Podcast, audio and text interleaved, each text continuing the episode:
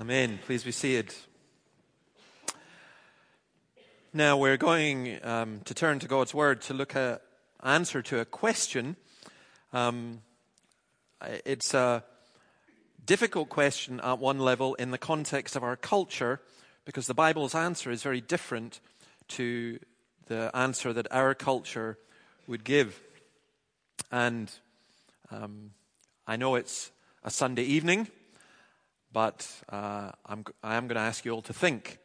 And uh, if you've got any questions, occasionally up on the screen, my mobile number will come. And unusually, I have my mobile switched on up here. So feel free to ask questions in that way. Um, and if you don't have a mobile and you want to ask, then feel free to ask anyway.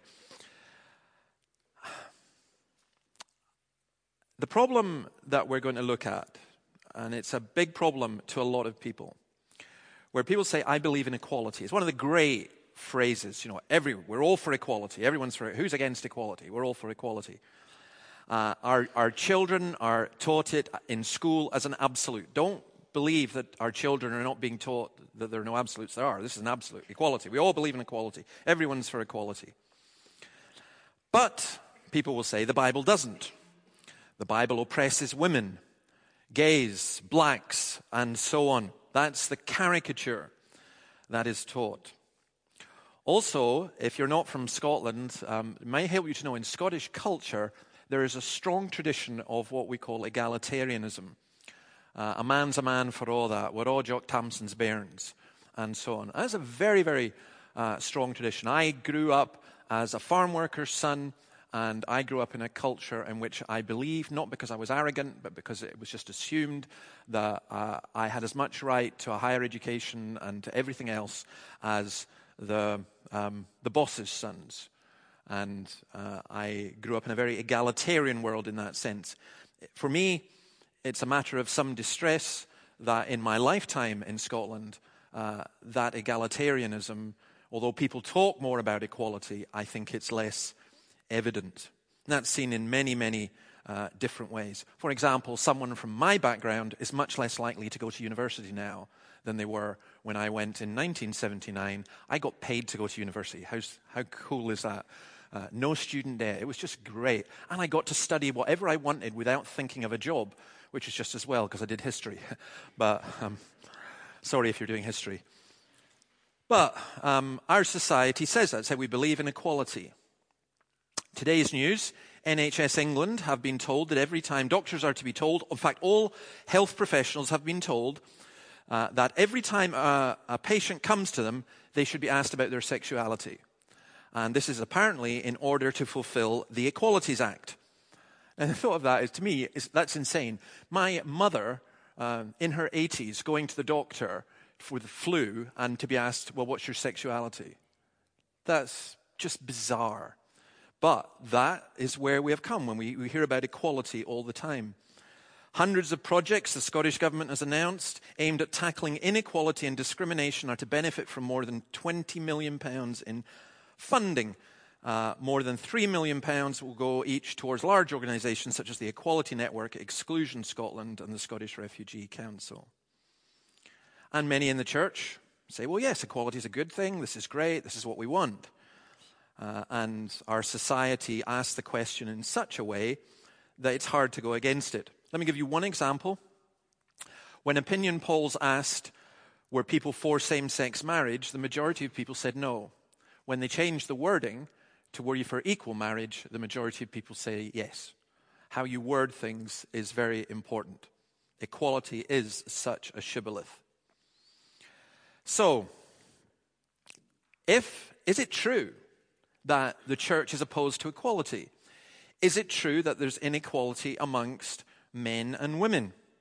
Is it true that if you're gay, you are not welcome here? You're, you're not equal with everybody else here. You can take whatever, I mean, race, ethnicity, or whatever. Is that true? It's a serious accusation. It's one that we need to take seriously. So let's turn to the Bible and um, let me suggest to you.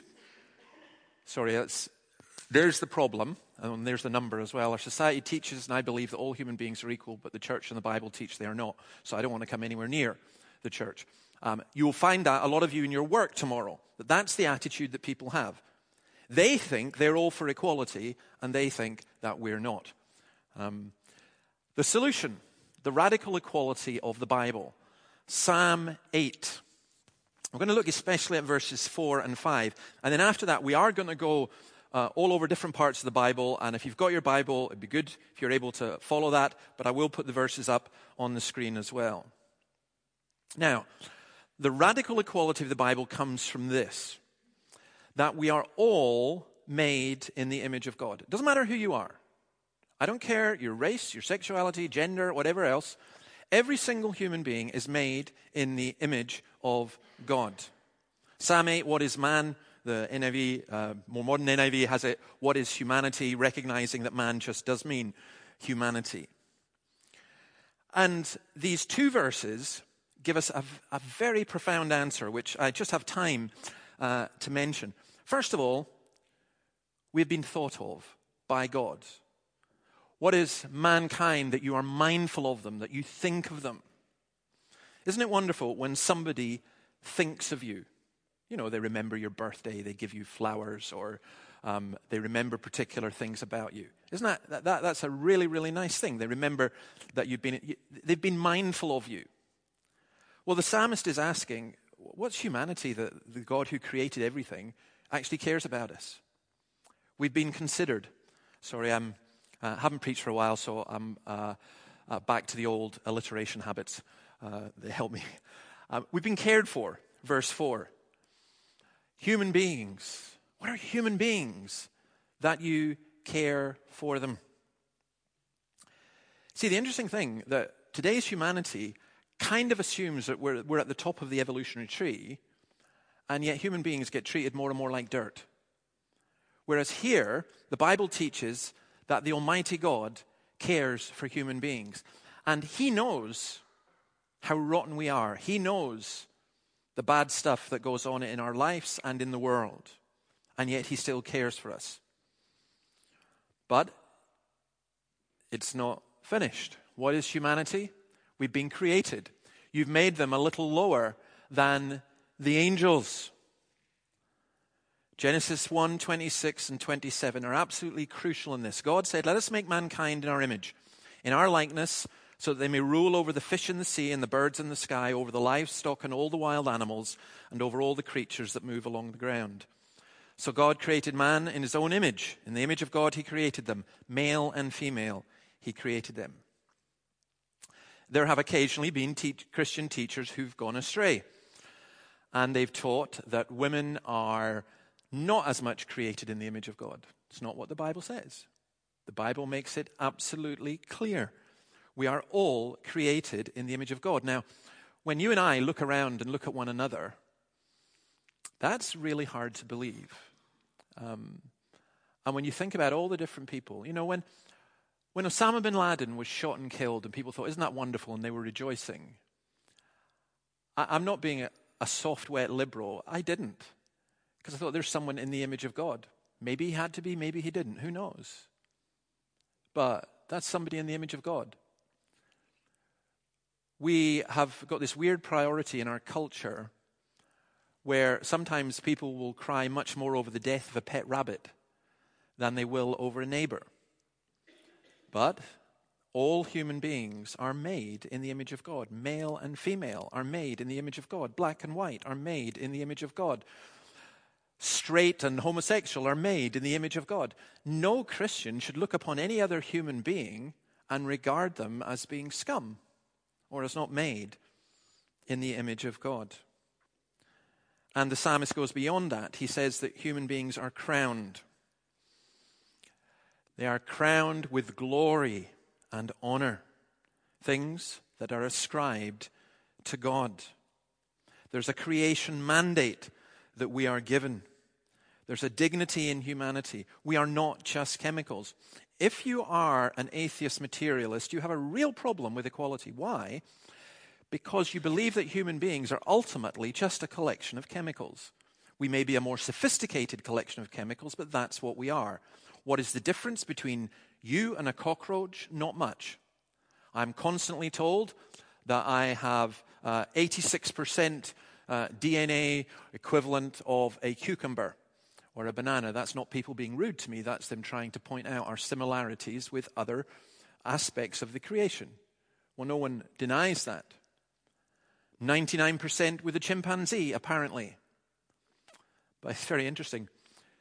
No chimpanzee asks about the 99% and the difference between chimpanzees and humanity.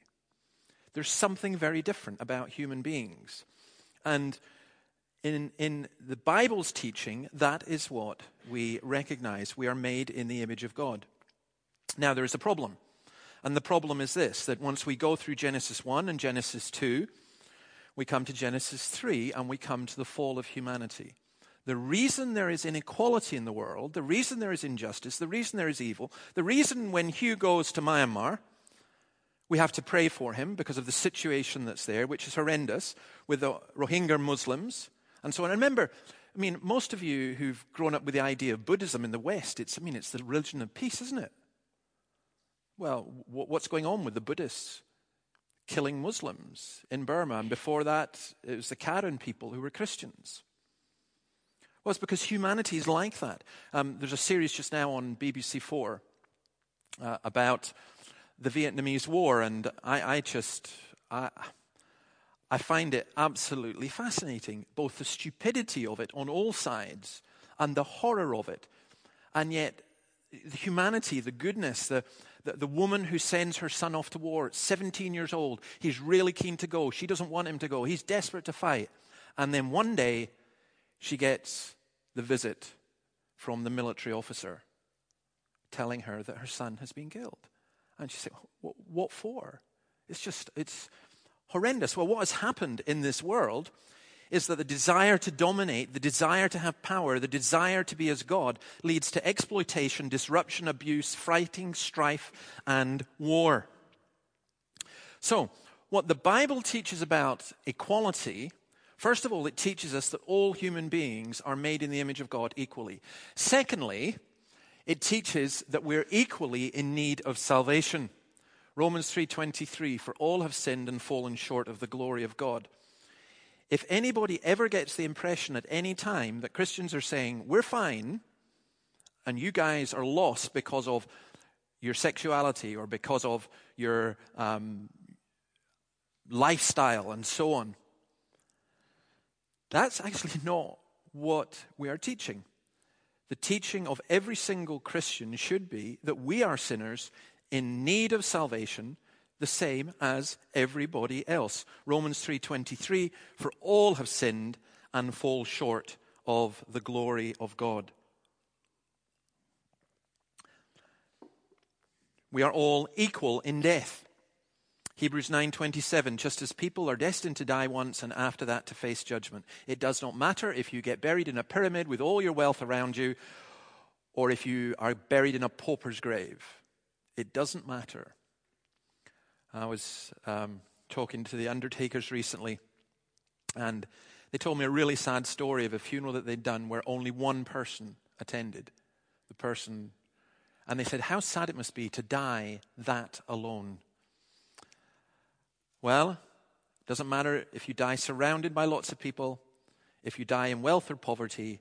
When we're dead, we're dead and we're all equally dead. And nothing that we have on this earth can we take with us. That's an equality maybe that a lot of people don't like, but we should remember that.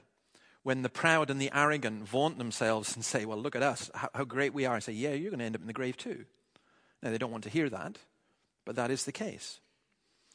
And then equally, I would say this we are all invited to come to Christ. Matthew 11:28. Come to me, all you who are weary and burdened, and I will give you rest. Or Paul to the Greek philosophers, Acts 17:30. In the past, God overlooked such ignorance, but now he commands all people everywhere to repent. I remember once being asked at a meeting by a man who was incredibly angry, who stood up and said, I, I cannot believe that you are saying that I'm a sinner. Are you saying I'm a sinner? And I said, Yes. And he, he was, I thought he was going to come and hit me. He was so angry. So I said, Listen, can you just sit down and let me finish what I'm sounding like a politician. Let me finish uh, being interviewed. Can, can you just sit down and let me finish what I'm trying to say? I said, You are a sinner. And I said, I'm not talking about your lifestyle. I'm not talking about your sexuality. I'm talking about the fact that you are a sinner. But I want to tell you this also that I am certain I am a worse sinner than you. And he looked absolutely horrified. And I thought, what's he done? He must have committed murder or something. Um, because he's just, he looked at me. I said, what? What have you done? And I said, the reason I think I'm a worse sinner is I'm almost certain that I know much more about God than you do. And yet I still sin against that God. And that makes me a worse sinner. It's like the Apostle Paul said, I am the chief of sinners. So we are all in need of salvation. We're all equal in death. We're all invited to come to Christ. So the solution in terms of the radical equality of the Bible is to say that all human beings, without exception, are made in the image of God. And these, these other three things as well. Now, I want to reverse the problem a little bit, and I want to think about it this way. Um, when our society and culture, maybe you, you argue this, when you say about equality, what do you mean? Are we equal in wealth? Obviously not. Are we equal in status? Obviously not. Are we equal in intelligence? Obviously not. Are we equal in good looks? Obviously not. Height? No. Speed? No. I can't run like Usain Bolt. Are we equal in abilities? No. Perhaps the nearest people can get when they say we're all equal is we should all have equal opportunity, but we don't. We're all of equal worth. But people believe that? Do they believe it? The Bible has a reason for it, but does our culture have a reason for it? And because our culture doesn't and can't answer that question, those who keep going on about equality in our culture end up being absolute hypocrites. They may mean well, but they end up being hypocrites. And I want to refer to Orwell's, George Orwell's Animal Farm where he reflected on this. And I don't think there's been anything better written about this. He was talking about what happened in Stalinist Russia. But um, in that parable, if you like, Orwell talks about the pigs rising up against humanity. And these are the, the pigs speaking or the animals speaking. All the habits of man are evil. And above all, no animal must ever tyrannize over his own kind. Weak or strong, clever or simple, we are all brothers. No animal must ever kill any other animal. All animals are equal. Now, in our culture, what we have done, our elites, the people who govern us, have basically said there is no God. Gods create trouble, gods create inequality. All human beings are equal. Uh, no human being must ever kill any other, and so on.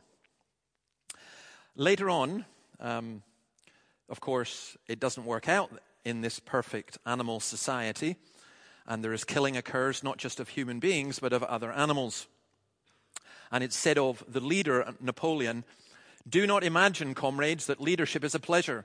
On the contrary, it's a deep and heavy responsibility. No one believes more firmly than Comrade Napoleon that all animals are equal.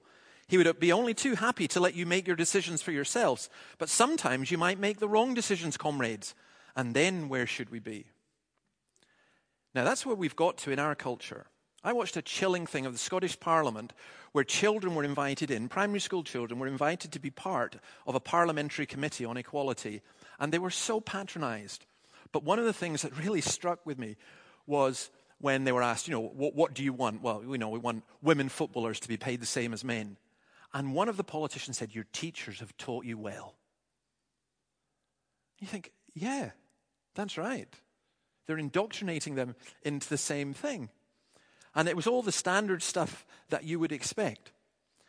Well, what's happening in our culture is people say, well, you're all equal and you can all make your own decisions, but if you make the wrong decisions, we're going to correct them for you. So we increasingly live in a nanny state in lots and lots of different ways. Orwell had his most famous phrase, of course, in that book all animals are equal, but some animals are more equal than others. So here's the problem in our society that it says it believes in equality, but it has no basis for that equality, and it cannot provide it with justice. So it just becomes a meaningless word. The rich and the powerful and the privileged will continue to be the rich and the powerful and the privileged. They will talk about equality, but they will do so in such a way that implies that if you were as good as them, then you would also be rich and powerful and privileged.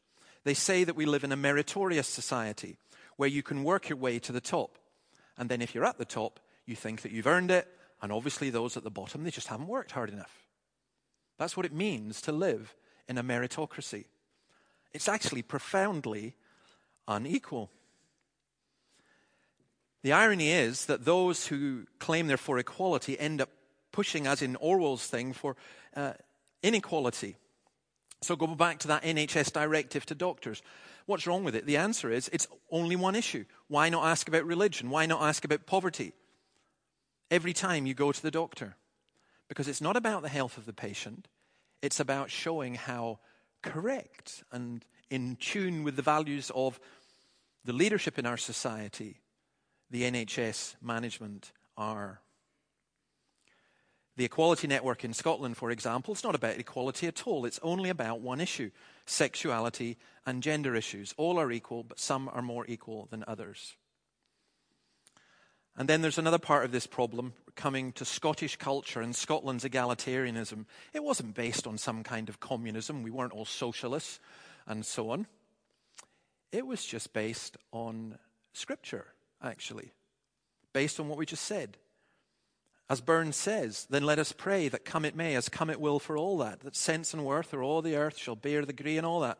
For all that and all that, it's coming yet for all that, that man to man, the world o'er, shall brothers be for all that. Burns, I don't think, was referring to Christianity. He was referring to a dream that we'd all be brothers and sisters throughout the world. It doesn't happen. It doesn't happen in the world, but it happens in the church. It happens throughout the world in the church. By the way, that's why racism in any church is always wrong. What are you doing when you're being racist against somebody? It's also, by the way, why homophobia is wrong, but I'll come on to that in a moment. So let me come back to the biblical solution because that's a challenge to those who say, oh, well, I'm for equality. What do you mean and how do you get it? What is it based on? Here, again, let me just develop the, the biblical answer a little bit more and then we'll, we'll stop. Um, the first is this we are not equal to God. We need to recognize and accept that. To whom will you compare me, or who is my equal? says the Holy One. But far too often, people act as though they are equal to God. And what a nerve it is for you as a human being, a created being, to say to your Creator, I'm sorry, I'm not going to believe in you because you're not good enough for me because you don't fit my standards and my values. There's something wrong with that. You are made in the image of God. God is not your master, but you are fallen, as am I. Now, we saw earlier that we're equally made in the image of God. We're equally in need of salvation. We're equal in death. We're all invited to come to Christ. But if you want to see real equality, it's restored in the church. Let me just give you some of these verses. Matthew 20, verse 12. Those who were hired last worked only one hour, they said. And you have made them equal to us who've borne the burden of the work and the heat of the day. Jesus is telling a parable. People went out to work. They started in the morning. They got paid what they'd agreed to work for. But then other people came in and they only came in the last hour and they got paid the same. And they said, This is not fair. Why are they getting paid the same? And, and the owner says, Well, wait a minute. I agreed to pay you this. That's fine. There's a radical equality in the church, and it's this. If you've been here as a Christian and serving the Lord for 50 years, and Joe Bloggs walks in off the street who's been a drunkard and, and just led, led a really ridiculous life, wild life, and he's converted and becomes a Christian, he's as much a Christian as you are. Oh, I mean, that's, that's not fair. I, have I've been going this. No, no, no, no. That's the radical equality and it's wonderful. Or Galatians 3:28 There's neither Jew nor Gentile, neither slave nor free, nor is there male and female, for you're all one in Christ Jesus. Now, this is one of the most misused verses in the whole Bible. Paul's not saying there's not Jews and Gentiles because there is. He says I'm a Jew. And he's not saying there's neither slave or free because he writes to both. And he's not saying there's not male or female because he recognizes that there is. But he's saying in Christ we are all one. In Christ we are all equal. I would argue, outside of Christ, you will not get that equality, but in Christ, you have it. 1 Corinthians 12 25. so that there should be no division in the body, but that its parts should have equal concern for each other. You know, one of the saddest things you hear in a church? Well, people were really kind to them, gave them meals, didn't give us any. I never get invited anywhere. Or so and so was sick and lots of people were praying for them, but they never prayed for me. Now, that may or may not be true. It would be very sad if it was true. Its parts should have equal concern for each other. That's radical equality.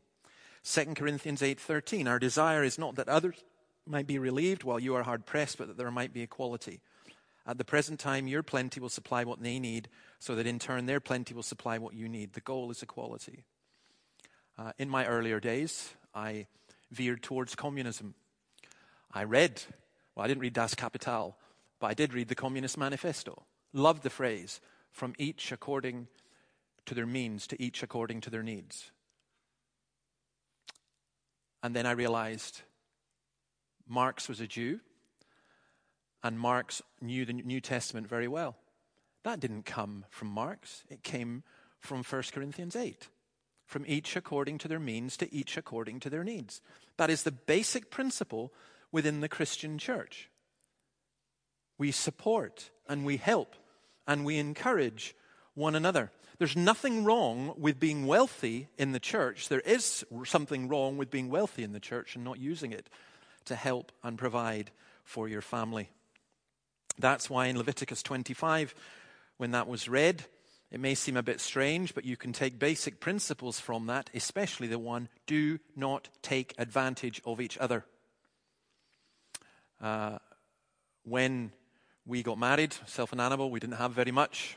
In fact, we bunged it all, all that we had in the back of a wee van and went up to Brora. We got married, and then two weeks later, we went up to Brora in Sutherland to start ministry. And, um, you know, we had an interesting house because the chairs just came in from the garage, whatever anyone left.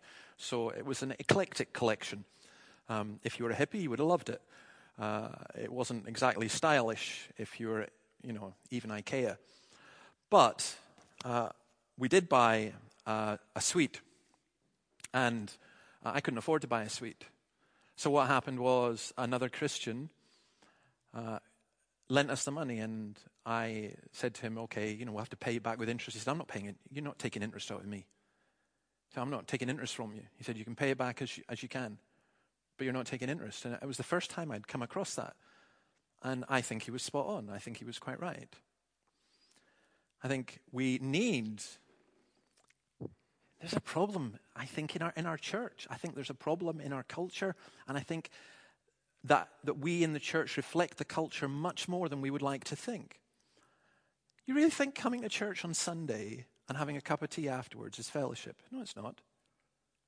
Fellowship is when your brother and sister are in need and you care for them and you provide for them. And I'm not talking about the patronizing, oh, let's give someone charity.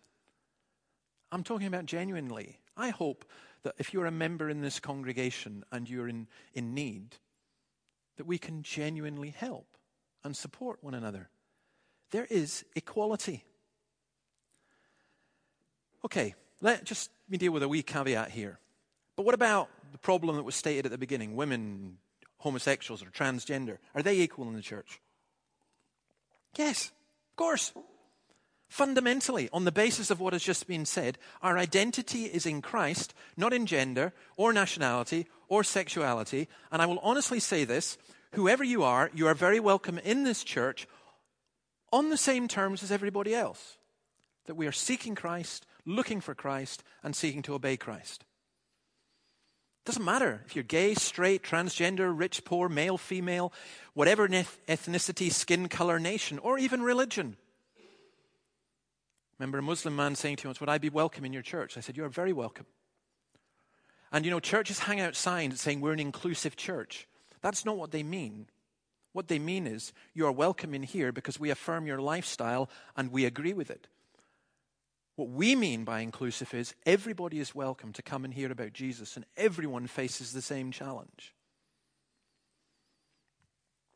But being equal does not mean being the same. There's another word, diversity. We're equal, but we're not all the same, which is just such a wonderful thing. But being equal also does not mean that we can just do what we want and ignore God's word. We are all sinners in need of redemption, whatever our gender, sexuality, race, social class, and so on. And if you choose to follow your own standards, your own laws, or the standards and laws of our culture, rather than the laws of God, then you don't create equality and you, you yourself will not be equal. But if you follow Christ, you will. And what that means is this it means that anyone who comes and they say, Well, I'm equal, I want this, I want to belong to Christ, but I also want to ignore what he says. You don't grasp what Christianity is. Christianity, you die, you give yourself up to follow Christ. And that means if you come as a wealthy person, you're giving him your wealth. And if you come as somebody um, where your identity is your sexual orientation, you give him that as well. You, you, people don't grasp how radical real Christianity is. And I would go even further than that. The scripture teaches that if you turn against God, ultimately you're also turning against humanity because you're turning against the people who are made in God's image. It is not the loving thing. It is not the kind thing. It is not the compassionate thing to say to people, yeah, fine. Live any way that you want. It doesn't matter because God will love you anyway and we have to love you anyway. That's not what God's words says. People who turn against God end up, because they have rejected God, living without Him forever. And they end up being destroyed in hell. And it's not loving to say to people, that's fine, carry on with a, a rejection of God, which will send you to hell.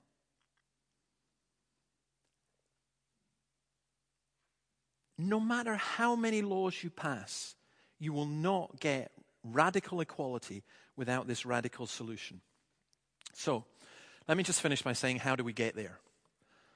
And that does answer the key question because it's not about law. It's not about saying, here's a list of laws that if you keep, you get there. That's the way of the world and that's the way of the religious. Bizarrely, that's the way of our government, where it says we're going to pass these laws and we will enforce equality. No, you won't. You'll never enforce equality. There'll always be a different way for people to oppress others. But the way of Christ is to show us the law to show us God's law, to make us realize that because we are fallen, we cannot obey it. And this is the absolute beauty of the gospel. Look at these words. In your relationships with one another, have the same mindset as Christ Jesus, who, being in very nature God, did not consider equality with God something to be grasped, is the translation I would prefer.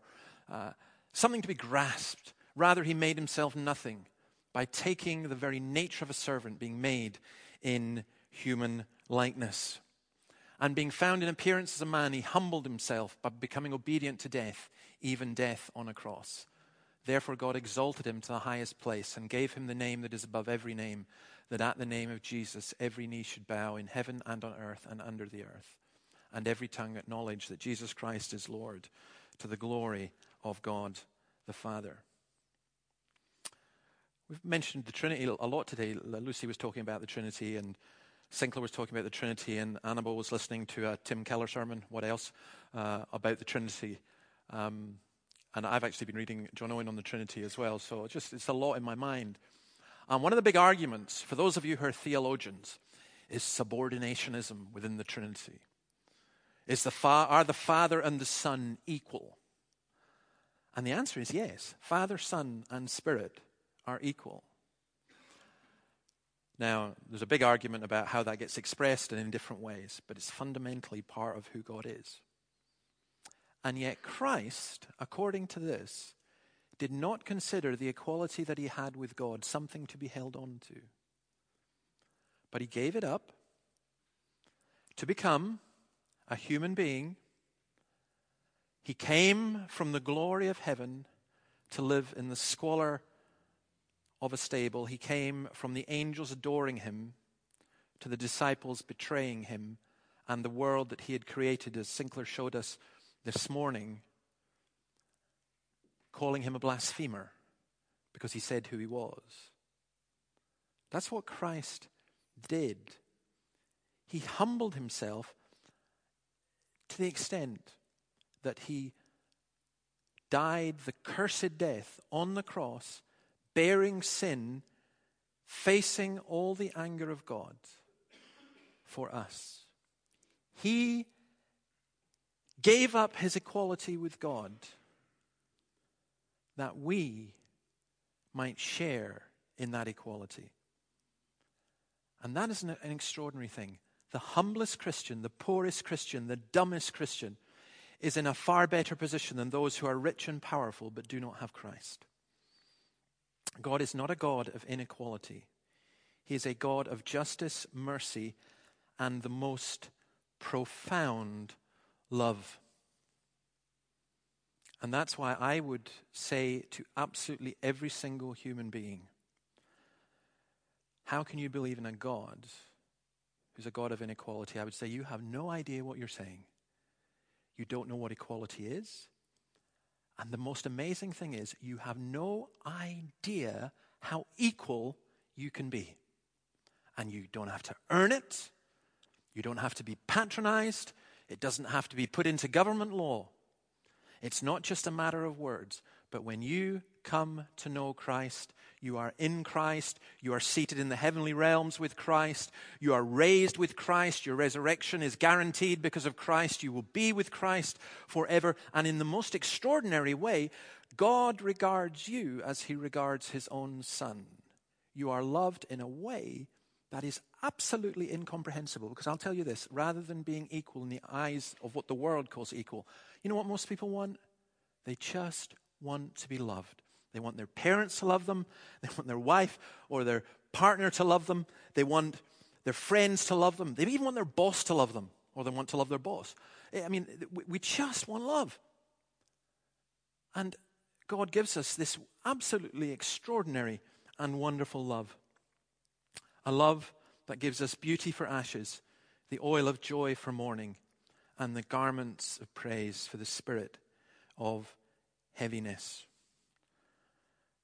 So I'm not making excuses for inequality and injustice.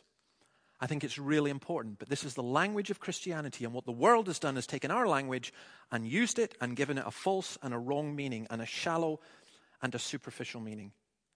And we need to take it back. So, Christians, please don't fall for the trap of saying, Oh, I'm against equality. No, you're not. You're really for equality. And when you get equality and diversity training, say, Yeah, absolutely, let's go for it. Um, can my minister come in and tell you what it really is? No, maybe not. that would be good, though, wouldn't it? Or you could, maybe you could do that. I don't know. But we have to be the passionate advocates for equality. We have to demonstrate it. We have to show it. I remember being in a, uh, a place once where there were a group of people who'd just been at a training and diversity course. And it was about equality and diversity and so on and it was about racism and homophobia. And you know this, as I sat there, and doubtless they all passed absolutely perfectly and they used all the right language. But as I sat there, they used the most horrendous racist jokes. I thought, this is just hypocrisy. This is just awful. Let's not that happen in the church. Those of you who are Christians, please let's treat one another equally as brothers and sisters recognizing our differences and our diversity, thanking God for that. But let's not be hypocrites in that way. Let's show the world what equality is. And let's not give in to the culture which equates equality with rejecting God and rejecting His law. That's not equality. That's the road to hell. And the most unequal place is hell. Heaven is where we share in the glory and beauty of Christ. And that's all that we need. Let's pray. Thank you, Lord, for your word.